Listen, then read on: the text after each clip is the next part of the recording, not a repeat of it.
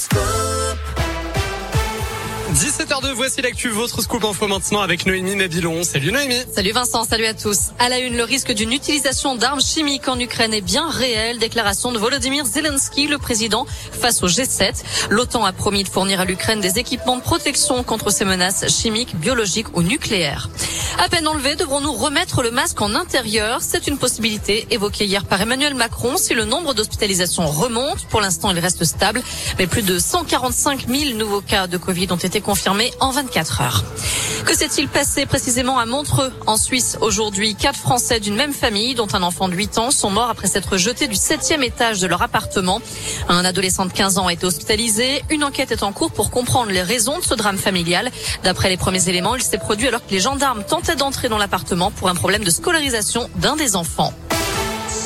Ce jeudi est marqué aussi par la manifestation des retraités à Lyon, comme dans une vingtaine de villes en France. Ils réclament une augmentation de leur pension. À Lyon, le cortège a défilé cet après-midi entre l'Agence régionale de santé et la préfecture du Rhône. Autre mobilisation, celle des accompagnants d'élèves en situation de handicap et des surveillants. Plus précisément, ce sont les employés chargés de leur paye qui se sont mis en grève aujourd'hui. Les agents dénoncent une surcharge de travail et des salaires trop bas. Ils espéraient être reçus par le rectorat de Lyon.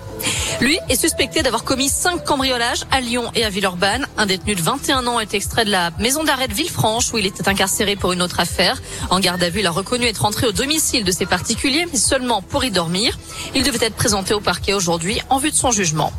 À retenir aussi ce manque de pluie historique. Il est tombé seulement 8 mm de précipitations depuis le début du mois de mars. C'est du jamais vu à Lyon depuis 29 ans, d'après le progrès. Il ne pleut plus, sauf du sable du Sahara parfois. Les agriculteurs attendent les prochaines pluies avec impatience. Elles pourraient arriver mardi ou mercredi prochain. Au foot, Ada Egerberg va faire son retour en sélection norvégienne. L'attaquante de l'OL l'a annoncé aujourd'hui. Elle n'a plus joué sous le maillot de son pays depuis 5 ans pour dénoncer les inégalités de primes entre les femmes et les hommes. Enfin, 18 candidats, deux épreuves et 10 places seulement pour la grande finale à Lyon en 2023. Dernier jour pour le Bocuse d'Or Europe, prestigieuse compétition de cuisine qui se déroule à Budapest en Hongrie.